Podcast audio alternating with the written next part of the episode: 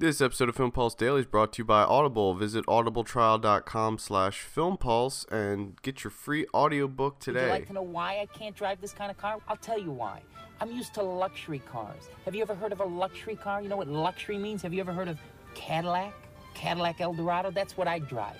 I drive cars that shift themselves. My cars shift themselves. They're luxury cars, they shift themselves. So when I say three, you follow my count, you come around to my door. Got me? One, two, three. Hello and welcome to Film Pulse Daily for February 14th, 2012. Happy Valentine's Day. I'd like to take a moment to just give a big shout out to my lovely girlfriend Mary. Thank you so much for putting up with me over the last three years. I know it couldn't have been easy. And while we're on the Valentine's Day kick, make sure you check out filmpulse.net for our article on 10 romance films that don't suck. These are great films to watch with your significant other that won't bore you to tears. And let's get things started with DVD and Blu ray releases for today. First up, we have The Rum Diaries starring Johnny Depp. This is a severely disappointing film based on the Hunter S. Thompson novel, the same name. Now, most of you probably went into this thinking that, oh, this is going to be like Fear and Loathing in Las Vegas prequel or something like that, but it is nothing like Fear and Loathing.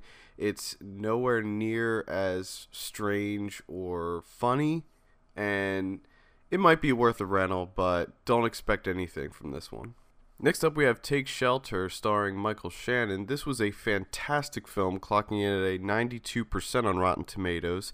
It's about a man who begins having visions of an apocalyptic event that is about to occur in the small town that he lives in, and he's battling with his inner demons, trying to figure out if he's becoming mentally ill or if the visions that he's having are real. Uh, it also stars Jessica Chastain, and this is probably one of my top films of the year. This is a definite must see and hands down the best release of the week. Let's move on from something great to something that's not even worth talking about Johnny English Reborn. This is the sequel to the film that came out several years ago where Mr. Bean plays a secret agent.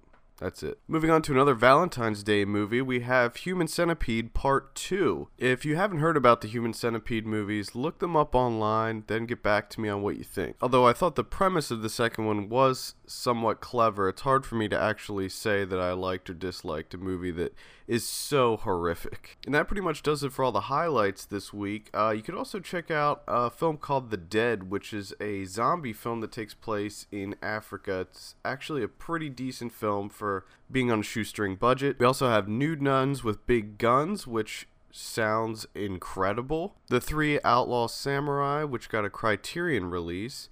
And Tiny Furniture comes out on DVD, and we talked about that uh, on the weekend's podcast. So, just to recap, Take Shelter is really the only one worth seeing this week. Although, if you do want to ruin your relationship with your girlfriend, you can rent Human Centipede 2 and watch it tonight for Valentine's Day. For all the latest news and reviews, you can check out filmpulse.net.